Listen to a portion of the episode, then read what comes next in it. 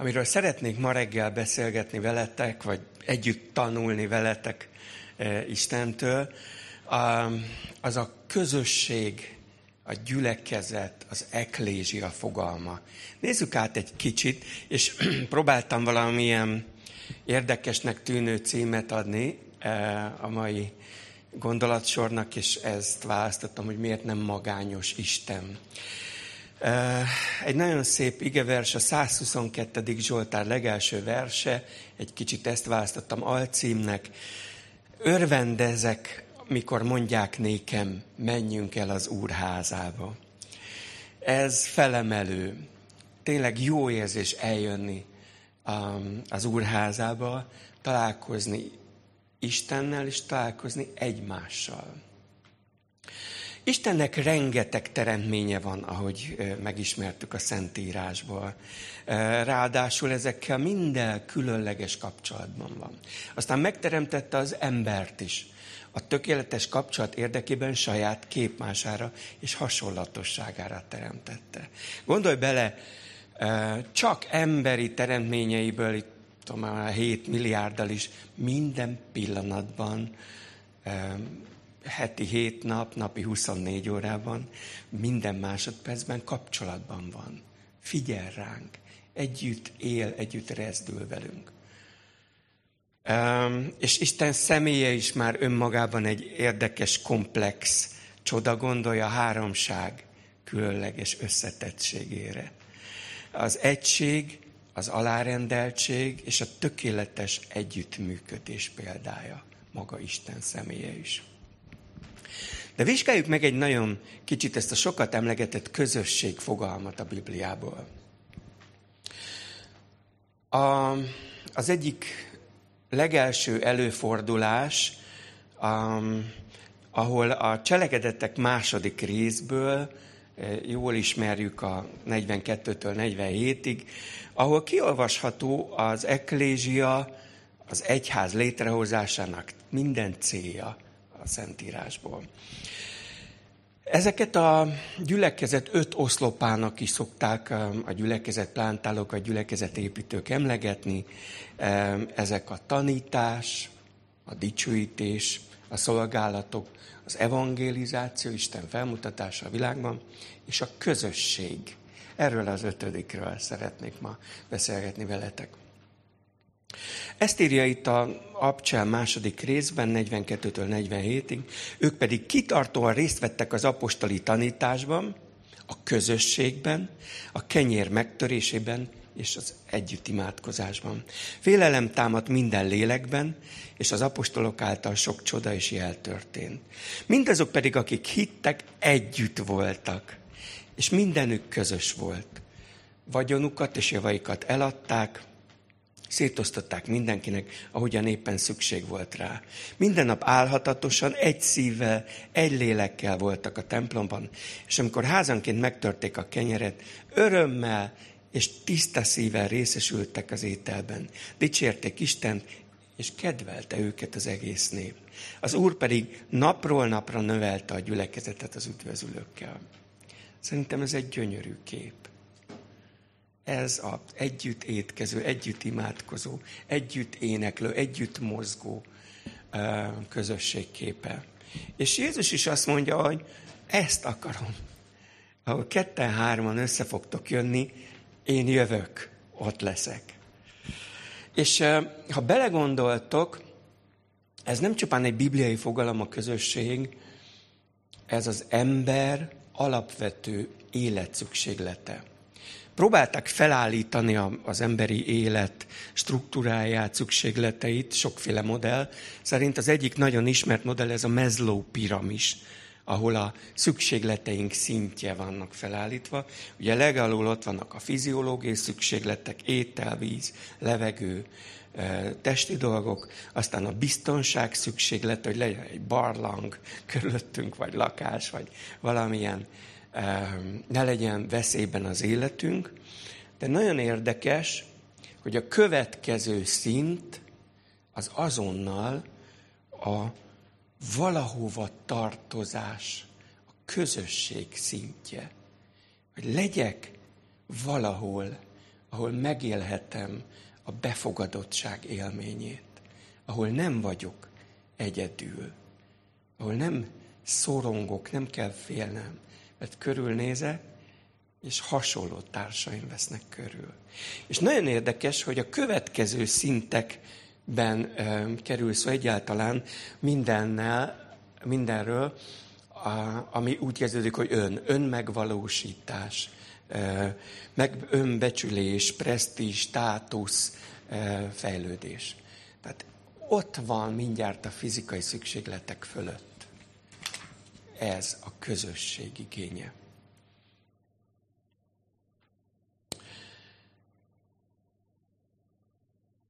A közösség, ahogy említettem, egy biztonságérzetet ad. De nem csupán egy szubjektív biztonságérzetet, hogy jaj, hát együtt erősebbnek érezzük magunkat, egy, szerintem egy valódi védelem a gyülekezet, a közösség. És szeretném ezt egy példán keresztül, olyan sokszor hasonlít bennünket a Szentírás a, a juhokhoz, a bárányokhoz.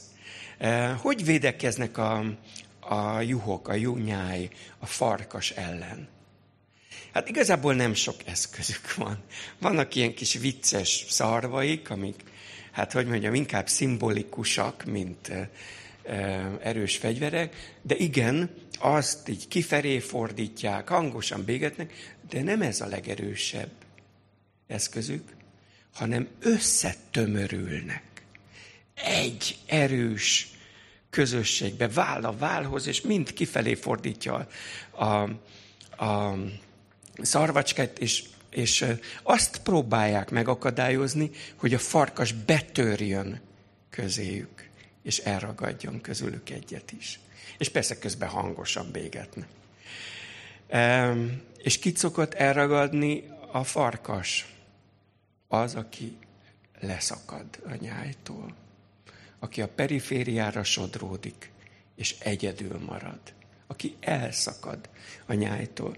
Igazából ezért van mindig bajom azzal, amikor azt hallom emberektől, hogy nekem nincs szükségem, hogy bármilyen egyházhoz tartozzam. Nekem nincs szükségem, hogy közösségbe járjak. Én remekül meg vagyok Istennel. Igazából én nem hiszem ezt. Az a küszöb az a kettő-három, amit Jézus emleget.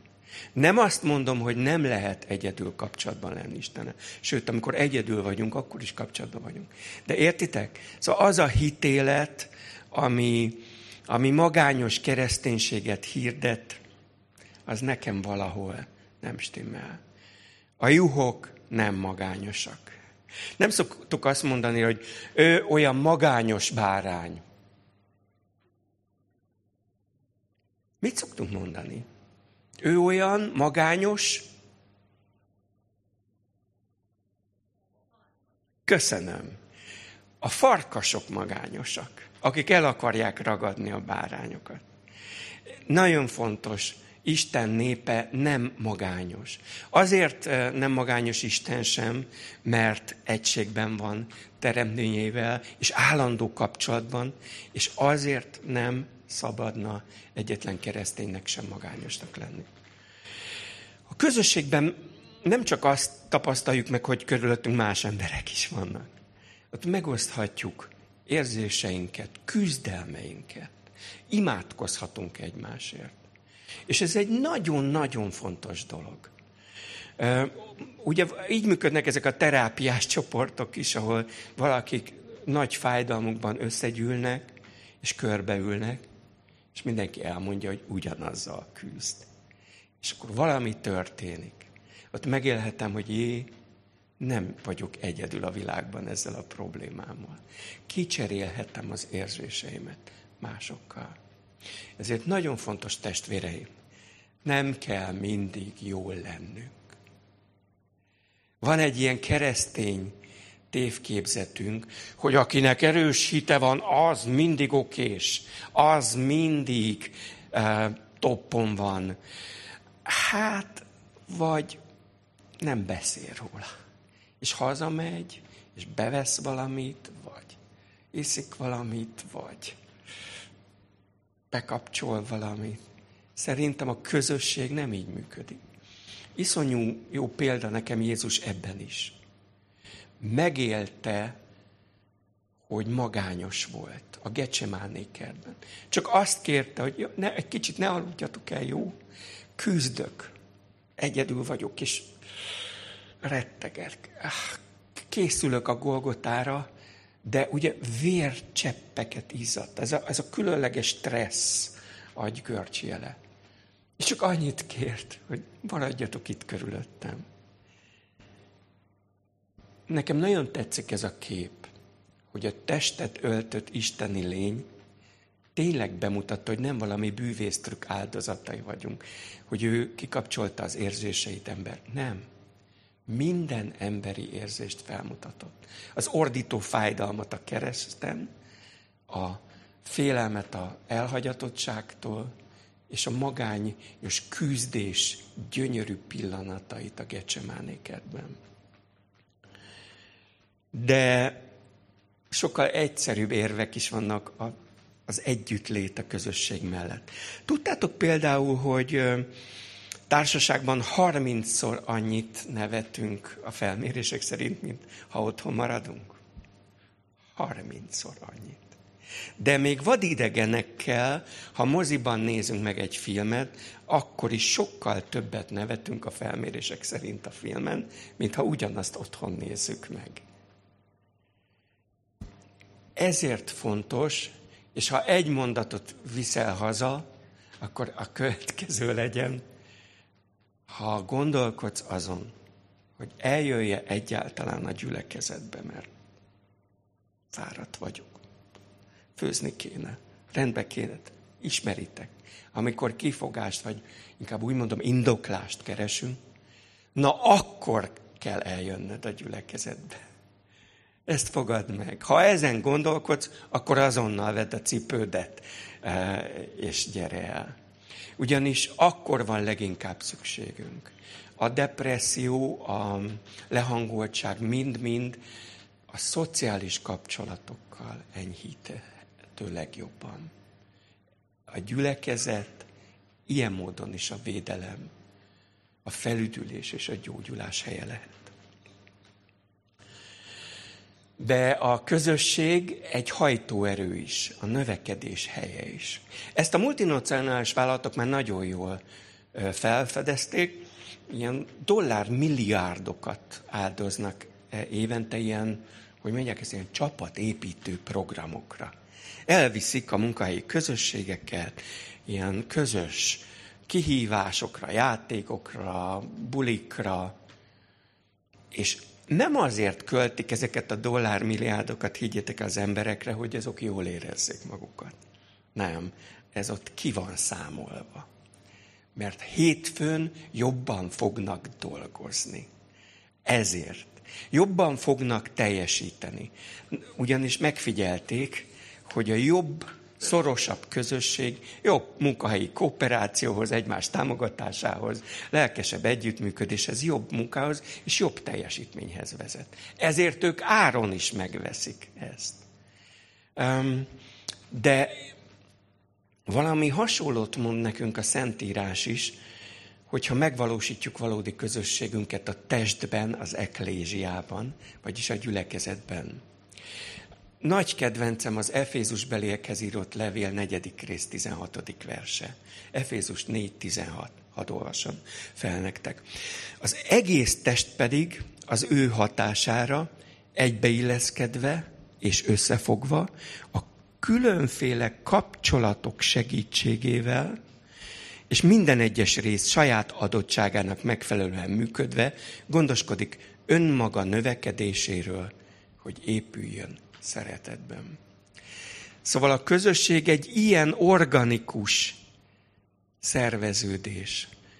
Ehhez így össze kell kapcsolódni különböző ízületek, különböző kapcsolatok segítségével. Ahogy a testünkben is a vér, áram, a nyirokrendszer, az egész keringés biztosítja az életet. És hogy ott minden tag állandóan frissen, elevenen élhessen, és ezáltal az egész test növekedhessen.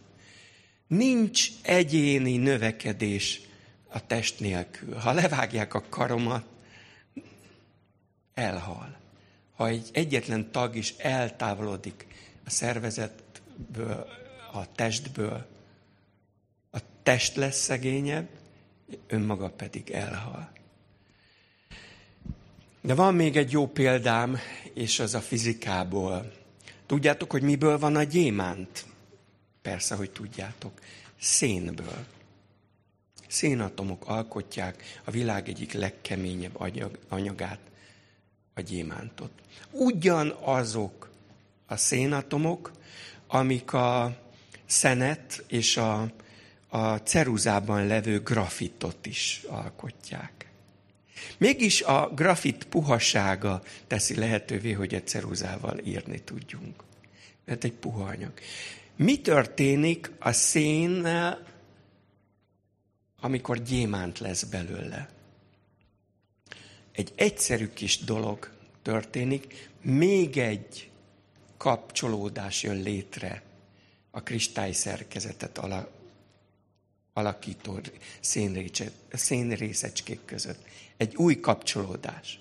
És ez az új kötődés teszi azt, hogy a viszonylag puha, törékeny szénből gyémánt lesz. És hogy történik ez? A fizikusok szerint nagy nyomás alatt. Na, erről még beszélünk. De jegyezzétek meg, a kevésbé értékes szénből nagy nyomás alatt lesz ragyogó, drága kő gyémánt. Beszéltünk arról, hogy,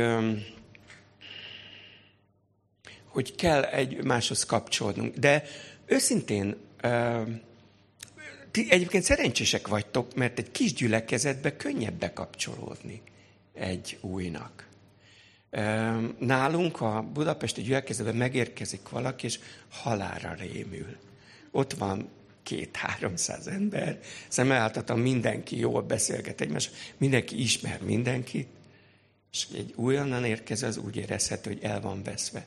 De azért egy kisebb gyülekezetbe is kell tenni valamit, hogy érdemben kapcsolódni tudjak. Légy kezdeményező, légy aktív a kapcsolatteremtésben és kapcsolataid ápolásában. Lehet, hogy új vagy, keres egy házi csoportot. Lehet, hogy 50 emberrel nem könnyű kapcsolatot, sőt biztos e, találni, de egy házi csoportban 5-10-zel már könnyebb. Ott már együtt eszünk, belelátunk egymás szájába, és akkor ott valami történik. Valami, valami hogy könnyebben, gördülékenyebben megy. Megfigyeltétek egyébként, hogy Jézus állandóan együtt evett a tanítványaival? Vagy e, tanított, vagy evett körülbelül ez a... E, amikor elment, egy utolsó vacsorával búcsúzott el. Amikor feltámadt, mi volt az első dolga? Halat evett velük. Szóval visszajött és e, evett velük. Ezért arra bátorítalak benneteket, hogy, hogy ápoljátok ti is ezt az összejárós, vendégeskedős, közösségben levő dolgot. Mert olyan érdekes, hogy van bennünk egy ilyen frusztrációs ö, olló, hogy van egy vágy bennünk a közösségre, aztán mégis hazamegyünk, és magunkra zárjuk az ajtót. És a felmérések szerint egyre kevesebbet járunk össze tárgyaink egyre személyesebb, vagy ilyen testre szabhatóak, minden testre szabható, mintha minden tényező azon fáradozna, minket jobban kiszolgáljon.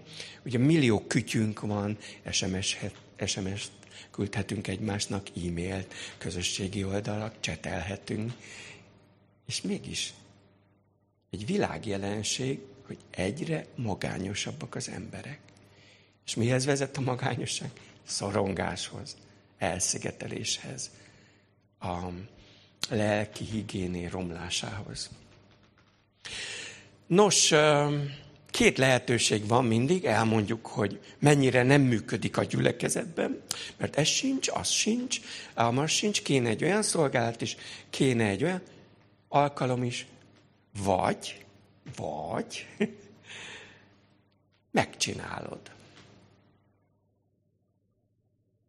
Barátokat akarsz szerezni? Válj baráttá.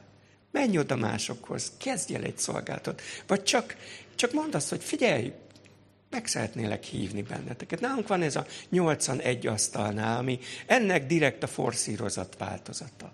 De nem kell ezt annyira szervezni. Következő a titka, egy csomag keks és egy tea.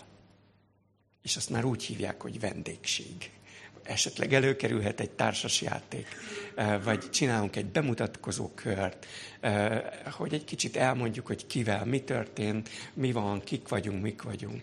Ennyi kell, és bátorítom magamat is, meg benneteket is, hogy hívjunk több vendéget. Járjunk össze többet. Legalább annyit, mint régebben, amikor még nem voltak sorozatok, és nem volt ennyi minden, ami bezárt minket az otthonaink börtönébe. Igen, egyébként a 21. század egy kicsit ilyen atomizált társadalom, de nekünk fontos, hogy közösségben akarjunk lenni egymással és Istennel. Sokakat a, ezektől a közösségi kapcsolódásoktól blokkol vannak múltbeli sebeik, csalódásaik. És ebből valamennyit mindannyian hordozunk. Valaki elárult, hát ha elárultak, akkor nagyszerű hasonló váltál Jézushoz. Ha csalódtál valakiben, jó barátod háromszor elárult, Isten hozott egyre inkább hasonló vagy Jézushoz. Hogyha hazudtak neked, Isten hozott nem vagy külön, mint Jézus. Um, emberi kapcsolataink tele vannak sebezhetőséggel, törékenységgel, és bűnnel, hibákkal. És nem csak ellened vétenek, te is vétesz mások ellen. Tehát le kell vetköznünk azt a, az éretlen szemléletünket, amit látok, hogy néha Emberek belekezdenek kapcsolatba, és aztán csalódnak. Előjött az igazi énje. Előjött a hibája. Kiderült, hogy ő sem tökéletes. Ha leveszi a cipőjét, szaga van az okniának. Vagy tényleg megbántott valamivel. De úgy érzem, hogy túl könnyen eldobjuk barátságainkat, kapcsolatainkat. Van másik, majd lesz másik. És tényleg egy kicsit ilyen vedd meg, és dobd el társadalomban élünk. Mindenből újat vehetünk. De valójában úgy érzem, hogy sokkal többet kellene küzdeni baráti, testvéri kapcsolatainkért. Legyen ebben példa nekünk Isten, aki azt mondta, hogy mindened meg lesz, csak ne kövesd el. Elkövették. Aztán azt mondta, hogy jó, mi volt az első mondatok egyik, az ős evangélium, hogy majd jön egy mag, aki ezt helyreállítja.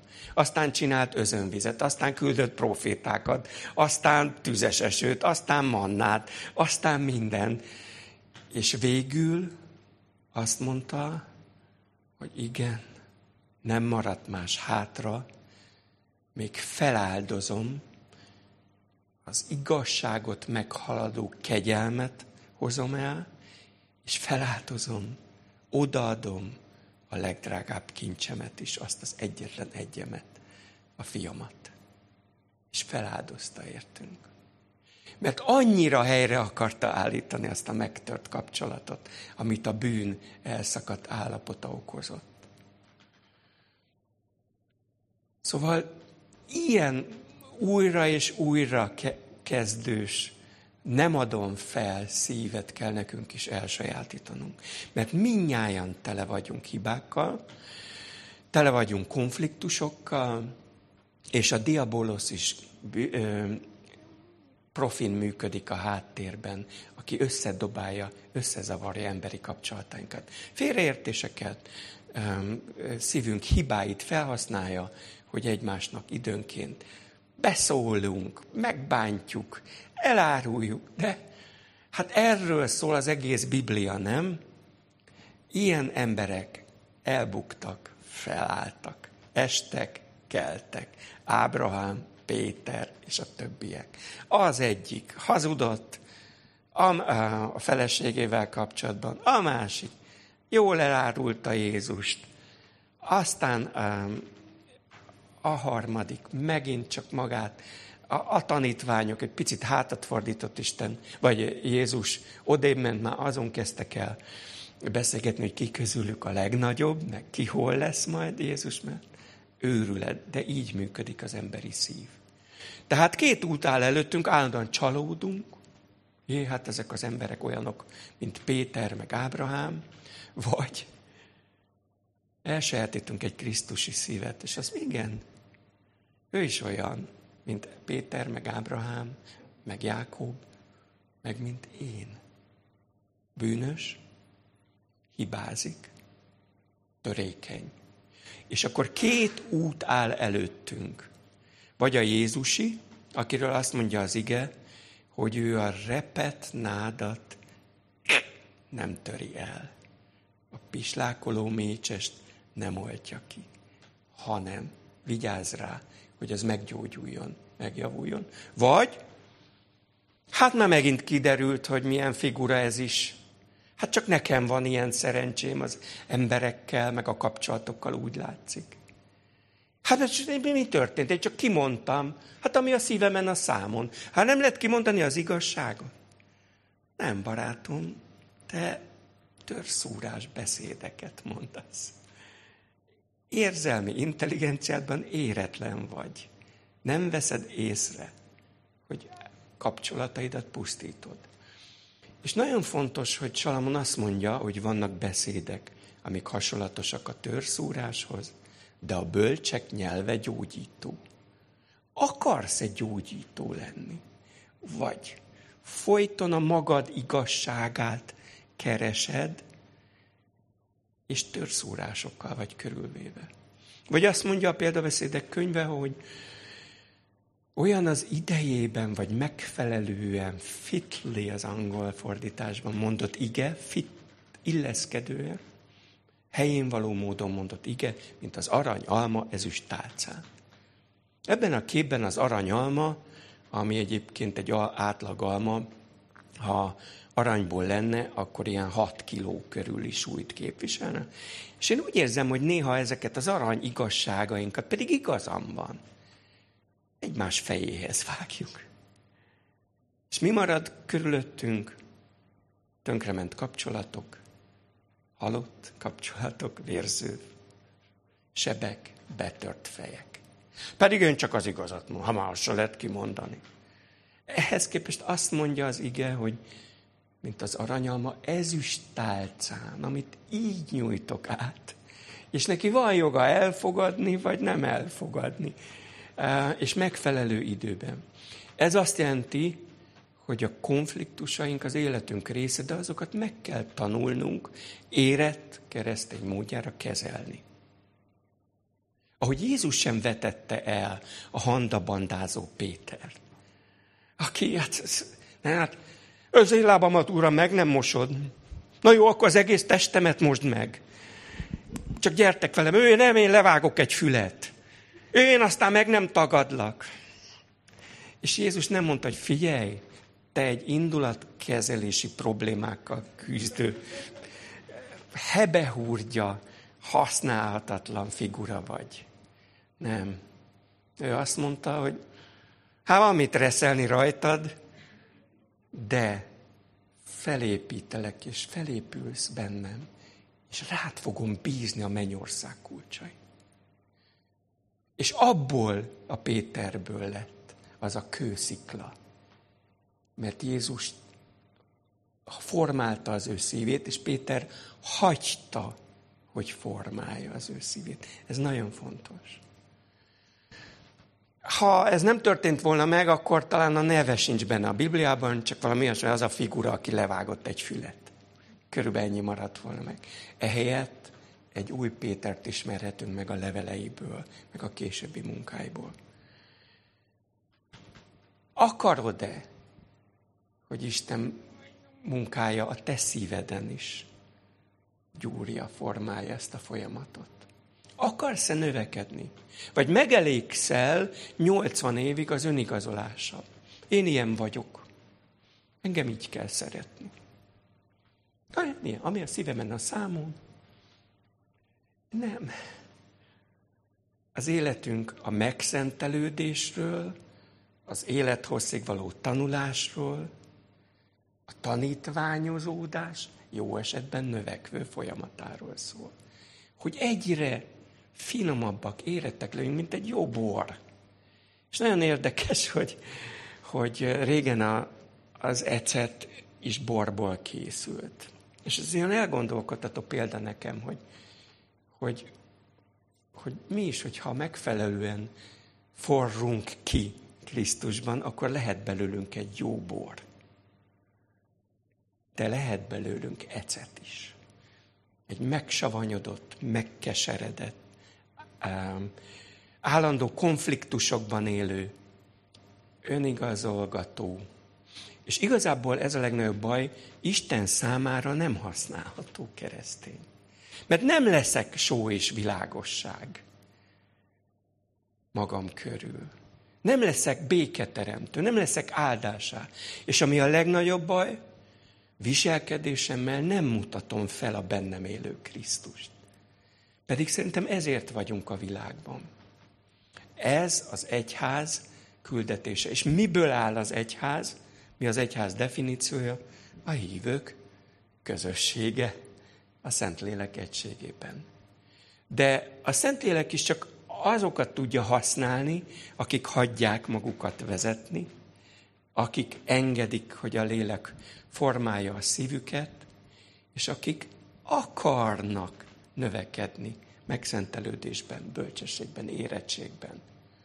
Mert a bölcsesség az én definícióm szerint valami olyasmi, amit a modern pedagógia úgy fogalmaz meg, hogy kompetenciává vált ismeret, amikor az ismereteinket már zsigerből alkalmazzuk is, amikor már életszokásunká válik, amikor már nem is gondolkodunk rajta, hanem csak úgy jön, csak tesszük, gyakoroljuk.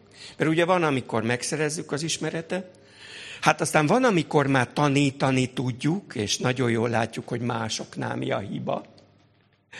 De a harmadik szint igazából a bölcsesség, ahol csak csináljuk. Ahol jó szokásunká válik. Már nem azért csináljuk, nem azért tartjuk be Isten törvényét, mert félünk a büntetésétől. Vagy hát mert nem akarok a pokol, vagy nem tudom, vagy félelemből. Hanem azért, mert ez a normális, ez a jó. És tudjátok, nekem nagyon érdekes gondolat, hogy, hogy Isten azt mondja, légy bölcs, fiam, és, és megvidámítod ezzel az én szívemet. És annyit töprengtem ezen, hogy mivel lehet Isten szívét megvidámítani. Meg egyáltalán őrület, hogy hatással tudunk lenni Isten szívére. Nekem ez nagyon izgalmas. Hogy tudom én megvidámítani őt? Mitől lesz vidámabb? Ugye nem kell oda hordanom elé semmit. Mindenne van, vagy nem kell neki semmi. Az én pénzem, az én bizonygatásom, az én nem tudom mi. Nem kell, hogy tanácsokat adjak neki. Hanem ez, ha ez a bölcsesség, légy bölcs ha ez kompetenciával válik, valódi az e, egyéniségünké, akkor az az elméletem, hogy megvidámítjuk az ő szívét. És ez már csak, ahogy Pál mondta, hogy ezt csak én mondom Pál, nem e, az Úr. Én most úgy mondom, hogy ezt csak én mondom Lajos, nem a Pál és nem az Úr. De nekem van egy gondolatom erről, hogy azért vidámítjuk meg Isten szívét, ha ilyen bölcse bölcsé válunk, és így járunk, mert megadjuk neki azt az érzést, hogy lám, nem hiába áldoztam fel az én drága, szeretett fiamat, az én egyetlen egyemet. Mert megint itt van egy, aki utánozza, aki utána megy. És már ezrek és ezrek akarnak egyre inkább Krisztushoz válni, és ez jó egy atyának. Ha a fiai növekednek, akarsz-e Krisztus szívűvé válni? Akarsz-e növekedni, levetve ezt a állandó mások fülének levágását, piszkálását. Ugye vannak, akiknek ez a, úgy tűnik, hogy ők mindig őrállóak, és csak mindig rámutatnak mások hibáira. De hát Ugye, amikor így mutatunk más, a négy új azért magunk felé néz, hogy mi lenne, ha ezzel mindig mások fejére akarunk hatással lenni. Ha azt, azt hallom házastársi konfliktus minden esetben, ha ő egy kicsit jobban, ha ő egy kicsit kevésbé, ha így csinálná, ha úgy nem csinálná, ha e... De a másik fejére nagyon kis ráhatásunk van. De van egy jó hírem. Ez, ami ide van nőve, erre sokkal nagyobb ráhatásunk van. Kezdjünk el jobban dolgozni ezzel, ezzel a szívvel és ezzel az értelemmel. Um, azt mondja János Evangélium 13. rész 35. verse, hogy um, arról fogja meg, uh, nem, a János 15. rész 13, Nincs senkiben nagyobb szeretet annál, mint ha valaki életét adja a barátaiért. Ezt mondja Jézus, és az ő ez nagyon hiteles. Ő tudta, hogy miről beszél. És ezt máshol is olvasjuk, hogy arról is mennek meg bennünket, hogy szeretet van között. De mit jelent ez? Azt jelenti, amit Isten szeretete. Hogy ő akkor is szeret bennünket, amikor egyáltalán nem szolgálunk rá, hogy szeressenek minket amikor nem vagyunk cukik, amikor nem vagyunk arik, akkor könnyű a másikat szeretni. A szerelembeesés idején, meg amikor olyan cuki, meg olyan ari. Aztán kiderül, hogy ő is emberből van. És akkor nyer valódi értelmet, az 1 Korintus 13 szerint a szeretet, ami minden bűnt elfedez, mindig remél, mindig újra kezd, mindig megbocsát, mindig megnyomja a reset gombot, az újrakezdés gombot. Na, az a szeretet. A többi az csak egy élvezem a másik cukiságát. És gondoljunk arra, hogy mivé lehet, hol lennénk ma, ha Isten csak akkor szeretne bennünket, amikor megértemeljük. Szerintem már sehol. Azért vagyunk itt, mert ő akkor is szeretett minket, amikor egyáltalán nem érdemeltük fel.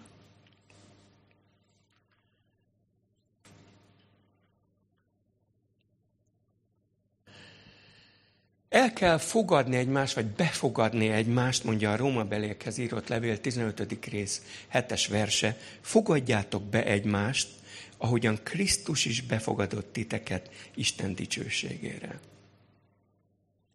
Igen, a szeretet egy feltétel nélküli befogadást vagy elfogadást is jelent. Ahogy mondtam, Isten sem akkor szeret bennünket, amikor rászolgálunk a szeretetére. És nagyon érdekes, hogy látszólag ellentmondás van, hogy ugye azt hirdetjük, hogy jöjj úgy, ahogy vagy, meg azt énekeljük, hogy Isten elé jöjj úgy, ahogy vagy. Igen, ő elfogad úgy, ahogy vagy de nem akarja, hogy ott megrekedj, hogy úgy is maradj. Ő azt akarja, hogy fejlődj, finomodj, növekedj.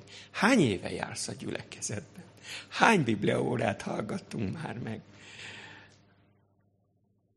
Kell, hogy a növekedésünkben is megjelenjen ez, a sajátunkéba. Mert azt mindig látjuk, hogy ez a bibliaóra, ugye ő róla szólt, pontosan, pont arról a típusú. De nagyon fontos, hogy azt halljuk meg mindig, ami, ami nekünk szól. Ilyen az ember füle, hogy valahogy mindig, mindig, mindig másokkal foglalkozunk. Mások a felelősek, másoknak kéne dolgozni.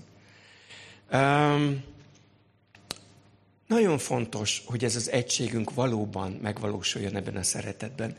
Um, a 133. Zsoltár legelső verse ezt mondják, hogy ó, mi szép és mi gyönyörűséges, hogyha a testvérek egyetértésben élnek. Viszont hozzáteszi, hogy, és ez a rossz hírem, hogy csak oda küld az Úr áldást és életet mindenkor.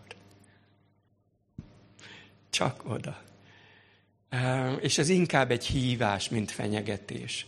Ezért kell egységben lennünk. És ez, ez egy valódi, aktív szeretet egységet jelent. Elmondom, hogy mit nem jelent.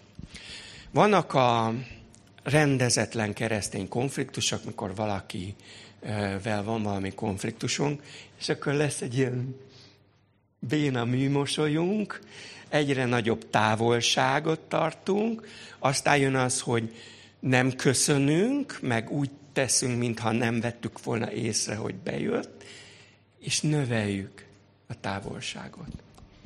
De valójában klasszikus kérdés, kui prodest, kinek az érdeke ez?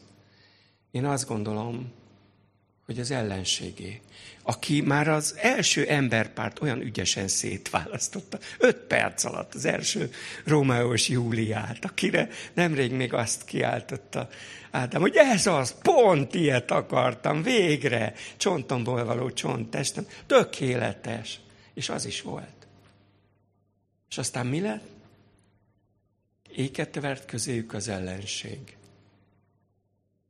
szétválasztotta őket, és azóta is 6000 éve, olyan, mint a jó edző, nem változtat a győztes stratégián, mert a győztes stratégián sose változtas. Használja az oszd meg őket, és uralkodj felettük elvet. Ezért veszélyes a megosztottság. Ezért kell um, a Máté 18 15 remekül elmondja, hogy hogy kell. Menj oda először négy szem közt. Mondd el, figyelj, lehet, hogy félreértés volt, de szeretném, ha négy szem közt tisztáznánk. És légy probléma fókusz helyett megoldás fókuszú. Ne arról beszélj, hogy a másik milyen hitvány, milyen bűnös, milyen, mit követett el, hanem hogy szerinted mit kéne megoldásként odahozni. Nagyon fontos, hogy ezért is mondja Isten, hogy minél előbb rendezzük a konfliktusainkat, hogy ne menjen le a nap a ti haragotokon. Hú, 24 órán belül. Vagy kevesebb. De miért? Nem azért, mert utána már nem lehet, nagyon jó lehet másnap is konfliktust kezelni. De nagyon gyakori, hogy az akkor ott elkezd fortyogni a szívünkben. Erjedni. Rothadni büdösödni, és egyre nagyobb nyomás lesz belőle. És egyre nehezebb lesz érdemben rendezni.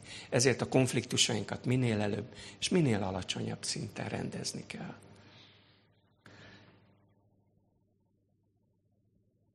És erről szól az egész egységünk, amilyen képet fel kellene mutatnunk a világ felé hogy tényleg valóságá váljon, és ez az utolsó gondolatom, hogy, hogy jöjjenek, és azt mondják, hogy látjuk, hallottuk, hogy veletek van az Isten, meg láttuk, hogy szeretet van köztetek.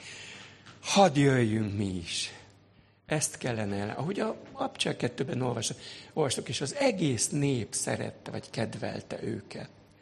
Hát ez manapság nem ilyen egyszerű. És nem is gondolom, hogy, hogy azt kell várnunk, de hogy jobban csinálhatnánk, van ez a béna keresztény önigazolós, hogy vagyunk mi, az okésok, meg a kívülállók, a nem okésok. Hát az a világi, az a bűnös, meg te, hogy is. Minnyáján küzdő emberek vagyunk.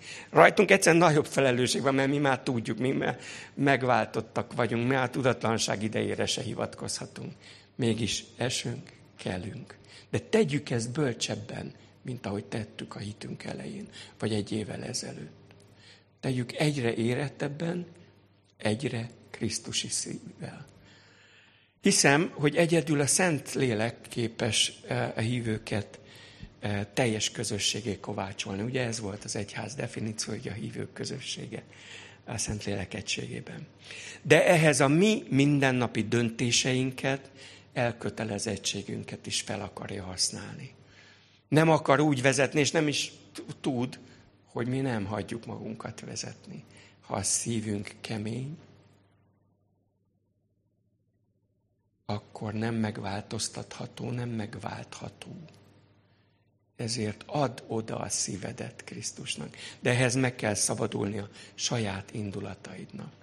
Meg kell tanulni önismeretre jutni, öniga, önkontrollt gyakorolni, önirányítást, hogy aztán másokhoz jobban tudj kapcsolódni.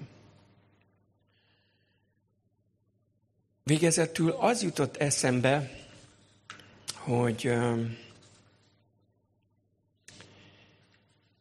És egy kicsit szeretnék a, az úrvacsorára is utalni már,